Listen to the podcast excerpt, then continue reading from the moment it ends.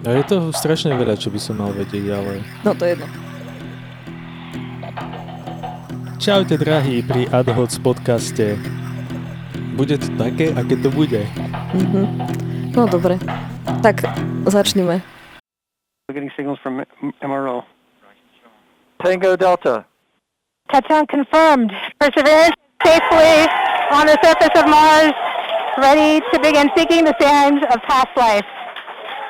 Na planéte Mars je vo februári mimoriadne rušno. Najprv na začiatku mesiaca dosiahli obežnú dráhu Marsu dve sondy. Arabská, tá sa volala Hope a čínska sonda, ktorá sa volala Tianwen 1. No a následne pred zrakom celého sveta 18.2.2021 o 9. hodine večer nášho času po 7-mesačnej ceste pristala priamo na Marse americká sonda Perseverance. O tom, čo budú tieto všetky misie na Marse robiť, či sú vôbec dôležité a tiež o tom, či budeme na Marse pestovať zemiaky. Nám dnes povie niečo Peťo Sivanič. Alenka sa bude pýtať a ona ešte nevie, že prečo budeme pestovať zemiaky, povie ona. Dobre, Peťo, tak uh, spomínala som, že minulý štvrtok pristala na Marse sonda Perseverance. Tá sonda pristala v krateri Jazero. Jezero. Tak pardon, To je, od... je to nejaké mesto? Bosne hej, hej, že tam majú veľa Hercegovine? takých miest. Mhm. Čo to bola za sonda? Stále je. Už som ju pochovala. A ona pritom pristala úspešne. Takže čo je Perseverance za sondu? Prečo je, alebo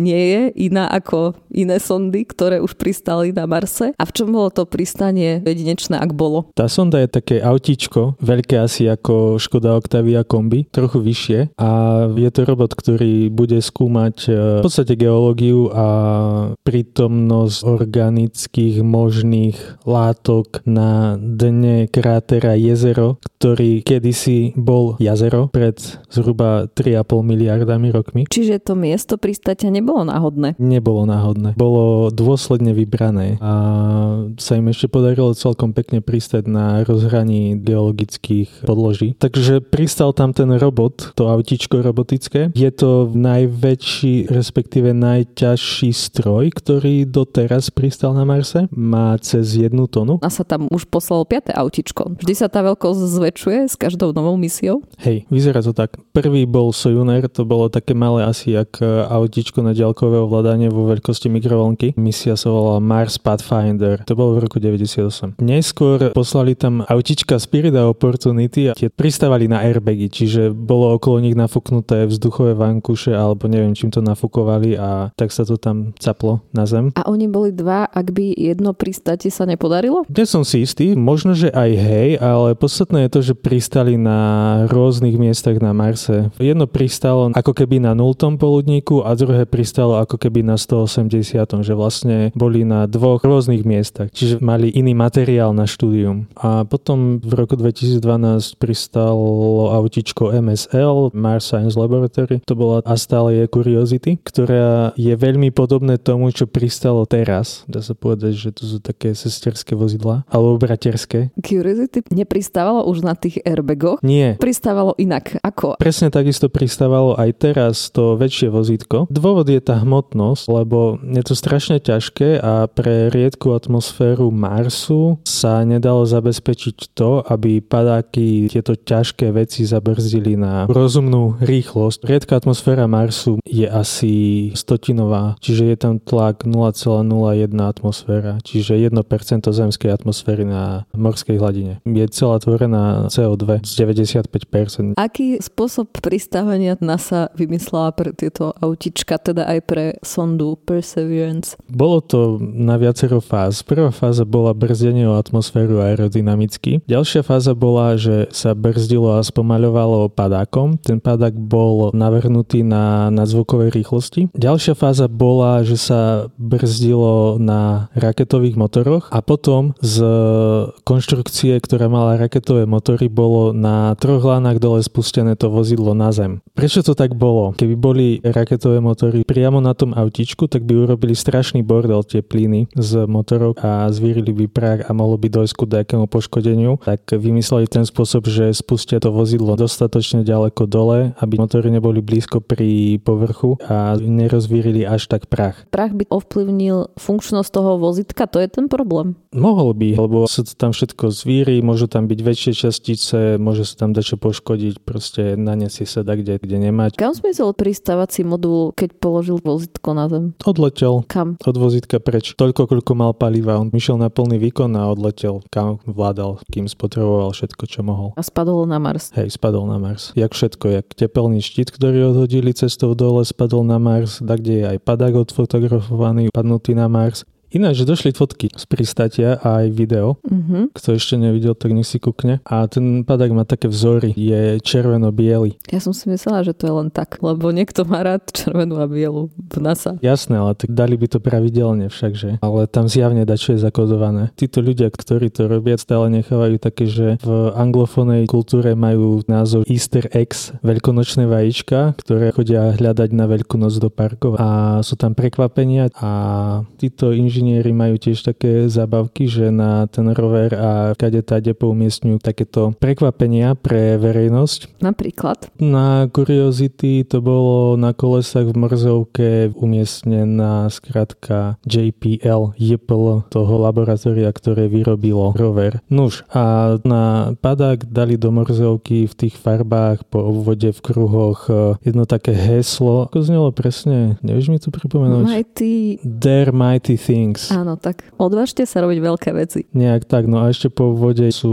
GPS súradnice laboratória JPL Pasadena. Alebo na autičku je zobrazená celá autičkovská rodina. Hej. Všetkých roverov od Sojourner až po Perseverance. Áno, a Boh vie, že ešte aké sú tam ďalšie takéto srandy. Na tom obrázku všetkých autičok je vidno jeden rozdiel okrem veľkosti medzi Curiosity a Perseverance a to je malá helikopterka, ktorá tam okolo Perseverance lieta. A fakt je na tej fotke, ja som si to nevšimol. Hej, OK. Takže Perseverance nie je len o autičku, ale zjavne obsahuje ešte aj nejaké ďalšie No, vychytávky. v prvom rade Perseverance je v podstate vesmírna sonda, ktorá ide robiť vedu. Planetárna. Áno, takže čo táto planetárna sonda, nebudem ju volať autičko, V pohode to môže byť autíčko, len e, ten vrtulníček, tá vychytávka je technologický demonstrátor. Z vedeckého hľadiska je to veľmi málo zaujímavé zatiaľ. keď sme spomenuli helikoptéru a autičko, čo tieto stroje budú robiť na Marse a čo máme čakať od takejto misie? Cieľom je priniesť dôkazy o možnom minulom živote na Marse, stopy po organickej činnosti. Preto sa vlastne pristávalo na dno bývalého jazera a ešte tam je vtipné to, že to miesto pristatia nie je len tak hoci kde v tom dne. Ono je vybraté pri delte rieky, ktorá kedysi tiekla do toho jazera. Čiže je tam veľký predpoklad, že sú tam nanesené sedimenty, v ktorých ten eh, bývalý organický materiál môže byť. Je veľa dôkazov, že na Marse kedysi bola tečúca voda a že mal hustejšiu atmosféru. Tým pádom boli tam vhodné podmienky pre život. To vieme vďaka tým predchádzajúcim sondám. Áno, tie, ktoré pristali, ale aj tie, ktoré robia preskum z obežnej dráhy, je ich tam ešte stále zo pár funkčných. Myslím, že 6 aktuálne. Hej, hej, hej. Tie sondy na obežnej dráhe sprostredkovávajú aj komunikáciu medzi tými, ktoré sú na Zemi a medzi Zemou. Na Zemi myslím na povrchu Marsu. Čiže eh, Perseverance nekomunikuje priamo so Zemou, ale ona komunikuje s družicami, ktoré obiehajú okolo Marsu a tie komunikujú so Zemou? Áno, aj. Ona má na sebe anténu, ale myslím, že dokáže len príjmať zo Zeme, že jej výkon nebude dostatočný na to, aby odoslala signál sama späť na Zem. Ale príjmať by mala vedieť. Okrem hľadania známok minulého života na Marse, je niečo ďalšie, čomu sa bude táto misia venovať? Predchádzajúca Curiosity mala malé, nazvime to chemické laboratórium, kedy vzorky, ktoré odobrala, priamo analyzovala tam na Marse. Táto nová misia je iná v tom, že vzorky nebude analyzovať priamo úplne, ale bude ich zberať a ukladať pre budúce misie, ktoré ich vyzdvihnú. Kedy sa tie vzorky dostanú naspäť na Zem? O 10 rokov. cool. V 2026 je naplánovaný štart sond, ktoré poletia k Marsu preto, aby vyzdvihli tie vzorky. Priletia tam v roku 2028. Jedna z nich pristane s európskym malým roverom, ktorého jedinou úlohou bude pozbierať vzorky, čo po sebe Perseverance zanechala a dopraviť ich späť. Z Marsu to odštartuje na takej malej raketke na obežnú dráhu Marsu, tam to chytí iná sonda a táto až pošle na Zem a návrat je naplánovaný na rok 2031. Ak všetko pôjde, jak má. V optimistickom prípade to bude tak, že ľudia tam budú skôr, tak to pozberajú asi ľudia. To je príliš skoro na to. To je príliš skoro, hej. Ešte čo bude tá sonda robiť? Okrem zbierania... Okrem, okrem vzoriek, Vzoriek. tak uh, má jednu vec, ktorá na Marse ešte nebola a to je radar, ktorý dokáže v princípe robiť snímky pod povrchom až do hĺbky 10 metrov. Je to vlastne taký istý princíp, jak sa používa tu pri archeologických výskumoch na Zemi. Čiže dozvieme sa dať o štruktúre pod povrchom Marsu do nejakej hĺbky. Tiež má na tom ramene ďalšie prístroje, povedzme, že na chemickú analýzu sú to spektrometre, ktoré dokážu v rôznom detaile zisťovať e, chemické zloženie hornín, ktoré sú v blízkosti a má ďalšie zariadenie, ktoré je na tej takej tyčke, čo pôsobí jak hlava, kde je špeciálna kamera, ktorá je tiež spektrometer a dokáže merať e, chemické zloženie do väčšej diálky, tam, kam sa rover nebude môcť e, dostať pre nejaké prekážky. Myslím, že tam je do 10 metrov, že to dovidí, alebo do 7. A samozrejme bude snímať snímky, snímať snímky, snímať snímky. A nebude sa snažiť vyrobiť kyslík? Jasné, na to som zabudol. Áno, je tam experiment, čo sa volá MOXI. Tam je strašne veľa skratiek, ktoré ja si vôbec Hej, hej, nepamätám. hej, ale toto má taký cute názov. Je tam Je to skratka, skoro ktorá je meno pre Sherlock. psa. Oni sú veľmi vtipní. Oni si to stále tak vedia vyskladať. Práve Sherlock je jeden z tých spektrometrov na tom ramene, ktoré je vpredu. A má Watsona, ktoré je vlastne jeho spoločník a je to zase kamera, ktorá bude zblízka snímať e, horniny, ktoré Sherlock skúma spektroskopicky. Tie kamery majú aj zvuk, budeme aj počuť. No je tam Mars. jeden mikrofón, už sme mali tú časť počuť bzučanie rovera na Marse a zvuky vetru Marsu. Ale naspäť k experimentu Moxie. Áno, všetko smeruje k tomu, že ľudia z nejakého dôvodu chcú ísť na ten Mars a na to, aby tam mohli prísť, tak si nemôžu všetko brať so sebou, napríklad je palivo a kyslík, lebo by boli strašne ťažkí, takže hľadajú sa cesty, jak to vyrobiť priamo na Marse. A MOXIE je experiment, ktorý z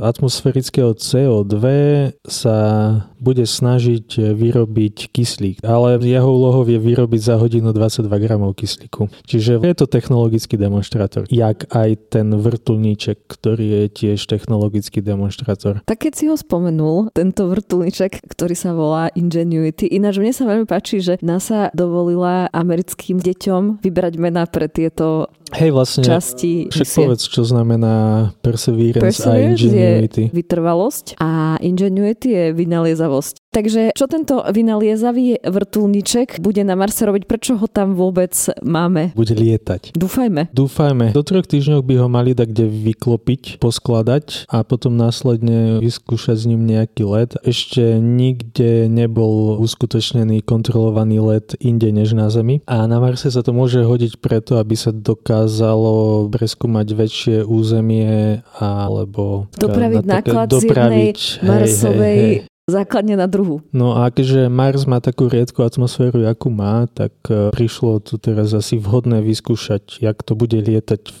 takejto atmosfére. Je to kvôli tej atmosfére problém? Je to vlastne taká hustota, ako je vo výške 30 km v zemskej atmosfére a najvyššie, čo dosiahol vrtulník je tuším, že 12 km.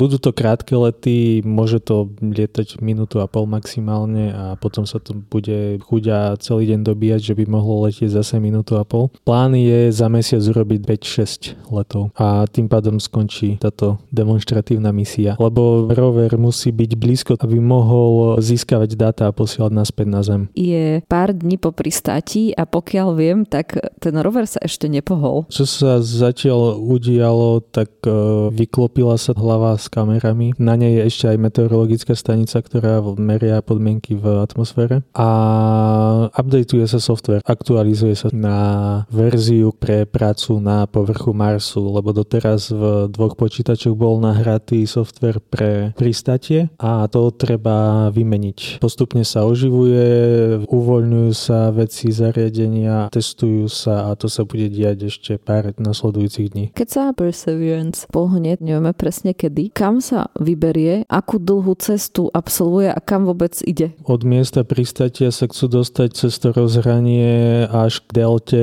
rieky. Majú na to jeden marsovský rok, čiže zhruba dva naše roky a neviem, či má význam, že by som spomínal miesta na Marse Marse ich názvy. Ale je to stovky metrov, alebo stovky kilometrov, alebo koľko on reálne vie prejsť za tie dva naše roky, teda jeden Marsový rok? To budú kilometre. Desiatky kilometrov? Opportunity mala okolo 50, ale za 12 rokov. Od 2004 do 2018, kedy ju to zafúkalo. Ináč na Marse je strašná zima, tam je teplota bežne v noci minus 110 a v lete je tam maximálne plus 30. Čiže všetky tie autička sa musia vykurovať. Aj ten vrtulníček, aj preto tak málo bude lietať, lebo dve tretiny energie, ktorú má spotrebuje na vykurovanie a len tu jedno tretinu na let. Má Mars ročné obdobia?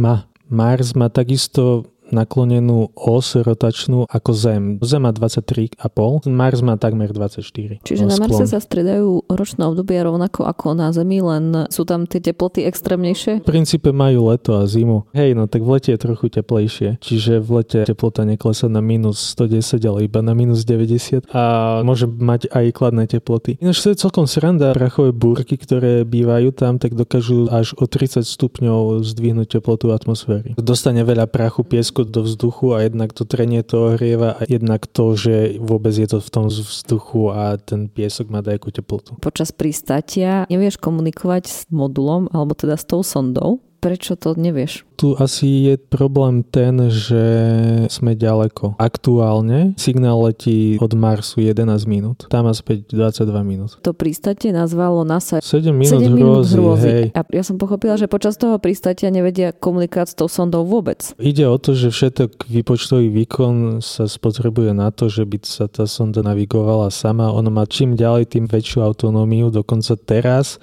si to vedelo nájsť samo miesto na pristátie. Čiže iš išla z tej sondy len komunikácia v podobe signálov, že hej, som v poriadku. Ako v atmosfére je to tak, že keď letí niečo cez ňu vysokou rýchlosťou, tak sa to veľmi ohreje a celé to teleso skončí v oblaku plazmy, ktorá znemožní radiovú komunikáciu. A tých 7 minút hrozí je práve preto, že nemáš nad tým kontrolu a to pristatie trvá zhruba 7 minút od vstupu do atmosféry po dosadnutie.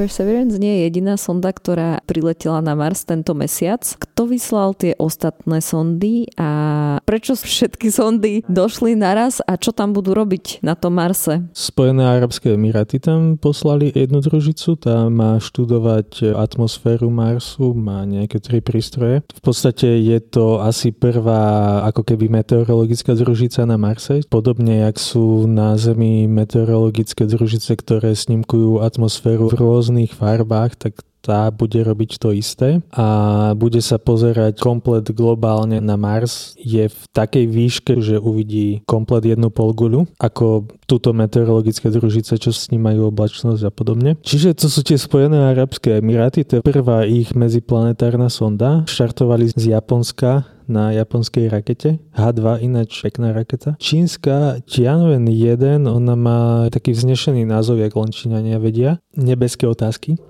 a sú to Číňania, veľa taja. Čiže nevieme, čo tam idú robiť. Ale vieme. Oni to majú tak pekne komplikované, že prečo si nenaložiť na prvú misiu ku Marsu. Čínska medziplanetárna sonda sa skladá z niečoho, čo obieha na obežnej drahe Marsu, z niečoho, čo pristane na Marse a to niečo ešte nesie so sebou vozidlo, ktoré tiež bude chodiť po povrchu Marsu. Doleteli nedávno. Ale oni ešte nepristali. Nepristali, oni si najprv Mars zosním snímkujú a potom na základe toho vyberú miesto na pristate. Chcú mať svoje snímky Marsu. A asi sa nechcú spoliehať na ostatné krajiny, ktoré už ten Mars zasnímkovali krížom krážom veľakrát. Čiže budú aj čínske snímky Marsu, ak ich zverejnia a potom pristane ten pristávací modul s roverom a on má tiež nejaké základné výskumné ciele. Prečo prileteli tieto misie na Mars naraz? Zhruba naraz prileteli preto, lebo zhruba naraz štartovali a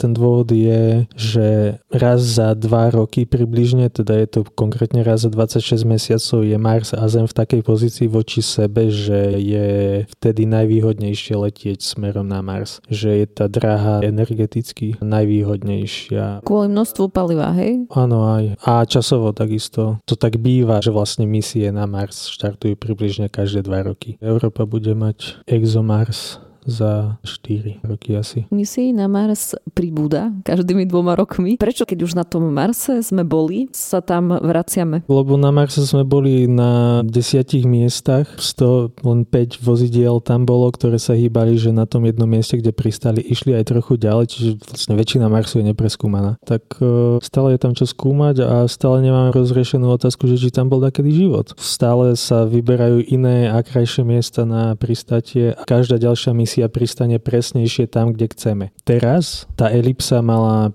rozmer 7,7x6,6 km, kde sme sa trafili a trafili sa skoro do stredu. Predtým bolo to tuším 20 na 20 km, stále je to presnejšie. Kedy tam pôjdeme my ako ľudia? Osobne? Nie my dvaja. Je v horizonte našich životov realistická misia na Mars s ľudskou posádkou? No, pokiaľ máme čas Ilona Maska, tak hej. A Ale pokiaľ Elon Musk č- sľuboval cestu na Mars v roku 2026 2024, keď budeme 4? veľmi šťastní a 2000 2026 realisticky? Veľa tomu nenasvedčuje, nie? Nie, skeptici hovoria, že na Mars sa dostaneme za 20 rokov a to už platí veľa Stále to rokov. platí už 20 Stále rokov. to platí. No, NASA chce ísť neskôr na Mars, ale najprv sa chcú vrátiť na mesiac a vyzerá to tak, že pri mesiaci budú ľudia za 3 roky najskôr, tuším, že 2024. Skúmame Mars, lebo je blízko? Alebo máme na to iné dôvody? Je to kamenná planéta ako Zem. Je blízko, vlastne najbližšie. Nie je to Venuša, čo je tiež kamenná planéta ako Zem, len tam sa nedá existovať, jak sme v septembri počuli. A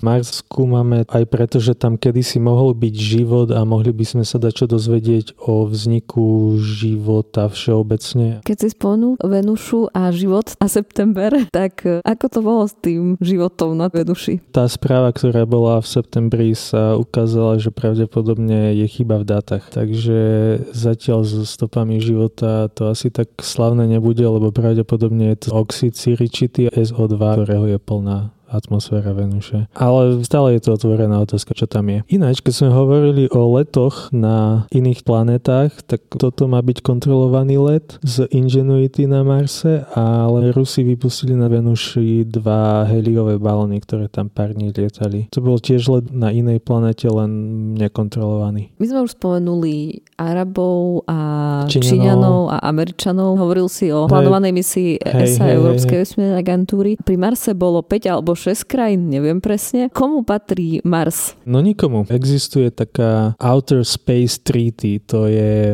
neviem, aký to má slovenský názov. Treaty, jak sa prekladá? Zmluva alebo dohoda. Prekladajme to zmluva o vesmíre a tam sa hovorí o tom, že žiadna planéta a všetko, čo je inde než na Zemi, tak nikto si na to nemôže narokovať vlastníctvo. Niečo také ako medzinárodné vody? Asi hej. Sú tam také zadrhele, čo som tak narýchlo zistil, že narok narokovať si môžu iba na dačo, čo tam niekto postaví. Keď na Marse takto postaví skleník, tak ten skleník bude toho, kto ho tam postavil. Čiže vlastne tie vozidla... do budúcna, alebo kto rozhodne, kde sa čo postaví? No však sú tam také zadrhele, ale základ je ten, že planety a telesa slnečnej sústave nemajú patriť nikomu a majú slúžiť e, celému ľudstvu ako takému. Prečo je Mars červený? Lebo na povrchu je hrdza. Hypotéza je, že vzhľadom na nižšiu hmotnosť Marsu a tým pádom gravitáciu, tak e, pri tom, jak sa formoval Mars, tak to železo neprešlo úplne až do jadra, ako sa to stalo u Zemi. Zem má veľké železné tekuté jadro, preto má aj celkom slušné magnetické pole, no len pri Marse sa toto dajako nestalo. Sice Mars má tiež tekuté železné jadro, ale je menšie, lebo aj celá planéta je menšia, ale ostali veľké prebytky železa aj na povrchu a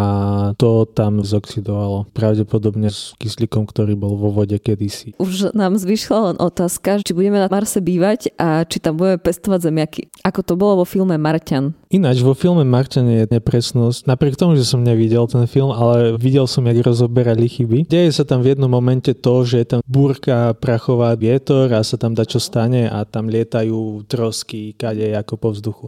No a to je ten problém s riedkou atmosférou Marsu, že tam aj keď fúka silný vietor, tak to nie je také dramatické. Myslím, že najvyššia rýchlosť nameraná je tam do 90 km za hodinu. Čo v tej riedkej atmosfére Marsu je to akože nič. To je také, že zvíri to prach, sú tam prachové burky celoplanetárne raz za čas, ktoré odstavujú sondy, ale pre človeka stojaceho tam asi bola by to nuda. V tom filme to bolo veľmi dramatické. Mm. Bola tam veľká búrka, všetci rýchlo naskakali do rakety, aby odleteli z Marsu a Matt Damon tam zostal. A potom začal pestovať zemiaky, zemiaky v skleníku Slovensku. No, tak neviem, jak je to s tými zemiakmi, ale keď e, na zemi ich vypestujem aj pod čiernou fóliou, tak hádam by sa tam im darilo tiež. Je tam veľa CO2, čo z toho rastú stromy, tak e, mohli by tam raz aj zemiaky. Jak to je? Neviem, ako to je na Marse, ale viem, že Čína chce spraviť experiment, keď poletia k mesiacu, chcú zahrnúť zemiaky? do tej sondy nie zemiaky, ale semienka zemiakov do takého valca, kde chcú skúsiť, či vedia zemiaky kličiť kličiť v bestiaži. Áno, jednak im ide o to, či vedia kličiť v bestiaži, či vedia kličiť pri nízkych teplotách, si myslím, lebo mesiac má tiež nízke teploty však. Tam je to ešte dramatickejšie, jak na Marse, lebo mesiac nemá atmosféru žiadnu, je tam trochu helia popri povrchu, ale však to je nič. No a oni si to vymysleli, ak si dobre pamätám, tak, že v tom valci budeš mať semienka zemiakov a priatku morušovu, ktorá bude produkovať CO2, z ktorého budú rásť tie zemiaky. Aha. A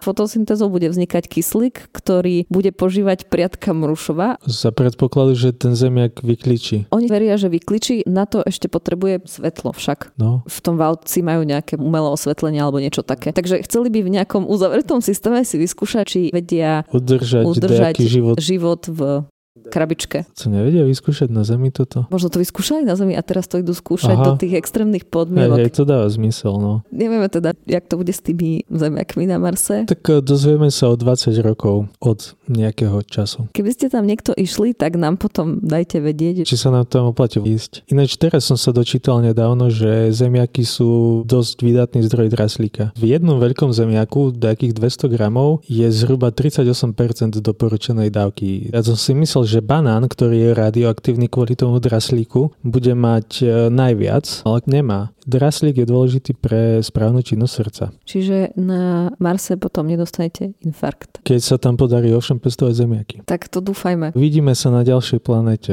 Možno to bude planéta Zem. Vidíme sa na Zemi. Dovidenia. Do počutia. Is there life on Mars?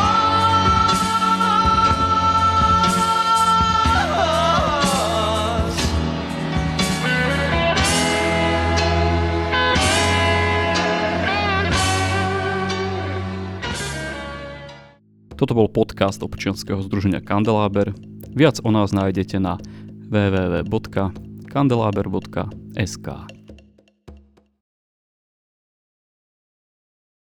Som vynechala nejaké otázky. Hej, že vlastne prečo ne, nepriniesli oriešky?